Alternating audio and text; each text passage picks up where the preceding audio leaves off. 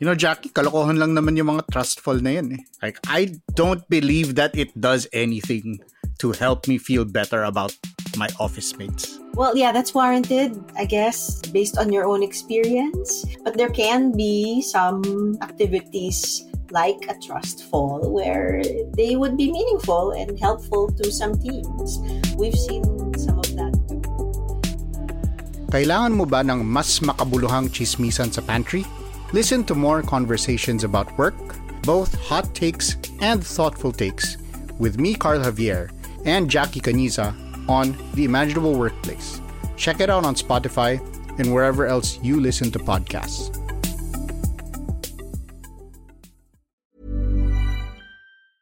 More than 38,000 pieces of branded plastic items were collected and analyzed in the Philippines in 2020, and nearly all of them cannot be recycled or reused.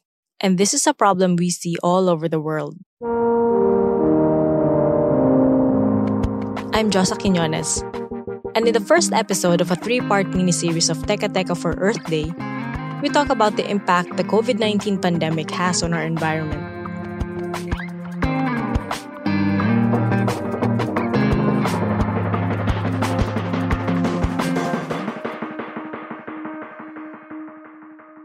Over the past four years, organizations from the Break Free from Plastics campaign count, analyze, and document the type of plastics in our waterways, urban centers, and ecosystems. The campaign releases an annual brand audit report, both global and specific to countries, that includes the top 10 corporations that manufacture plastic pollution. We asked Jeff Chua, one of the campaigners from the nonprofit organization Greenpeace, if corporations have listened. It's a thing that corporations are listening. It's another thing that they're doing something about it. Some corporations indeed have released their commitments, for example, in terms of reducing plastic by this year or uh, redesigning packaging by this year. And we've seen that. Eight of the 10 local companies have been consistent top polluters for the past three years. These are Nestle, Colgate Palmolive, Unilever, Procter & Gamble, URC, Monde Nissin Corporation, NutriAsia Incorporated, and Liwayway Holdings. This is also one of the big things about corporations, I guess. It's that they have co-opted the environmentalism messaging and say like, hey, we're doing recycling. We have programs that, that help people in recycling that, you know, have trash to cash programs. One of the big reasons why we're stuck in this is because we have been conditioned to think that it is our responsibility to uh, manage our waste. But the, to make things worse, most of the plastic waste will stay as waste. Data from 2015 show that only 2% of all plastics that is thrown are actually effectively recycled.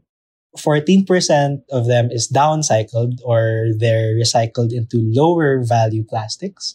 So essentially, mas walang kwenta. This year, the campaign highlighted another source of plastic pollution our response to the pandemic. It is from the DNR that they are uh, projecting a 300% increase in, in waste. This isn't just with single use items like a spoon and fork or whatever, but also PPEs, which are all made of plastic. Surgical masks were also found in coral reefs. And the group fears that with the rollout of vaccines, used syringes may also be found just lying around we will definitely see a plastics problem as a byproduct of this pandemic. What we recommended was also approaching the use of PPEs in a rational manner. If you don't need to go out, then don't go out. Because you don't go out, you won't use PPEs. And because you won't use PPEs, you won't throw it away. It's a more streamlined approach and it's a more integrative approach to public health because it also avoids close contact outside corporations are urged to become more sustainable and in tune with the actual ecological needs of the people. The answer is not through recycling, which is what most corporations are advocating, but the answer is really reducing at its source, which is to drastically curb the means of production of plastic. The campaign is pushing for a ban on the use of single use plastic, and there are more ways to keep them accountable. There is another law which is being studied in Congress. It's called the Extended Producer's Responsibility Law, what EPR basically states is that these corporations, these companies should also be responsible for the plastics and pollutions they produce, even at the end of the pipeline. And there are even more ways to keep them engaged. So why don't we also include plastics into that discussion in the election? So on the political level, that is what we can do to really amplify the message and force these politicians to make the environment into an important point of debate and political promises. If you needed another reason to stay home, it's this. You're helping other people and the environment. Again, I'm Josa Quinones, Puma Podcast.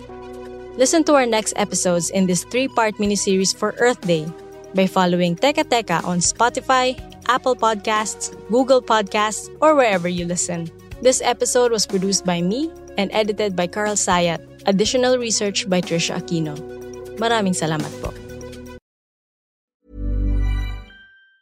Hey, folks, I'm Marc Maron from the WTF Podcast, and this episode is brought to you by Kleenex Ultra Soft Tissues, your ally to help tackle your allergy symptoms this season. I love the change of seasons, but nobody loves pollen and all those other things floating in the air that make you sneeze during this nice weather. Kleenex Ultra Soft Tissues are hypoallergenic and allergist approved, so fight back against watery eyes and runny noses without worrying about irritating your skin. For this allergy season, grab Kleenex and face allergies head on.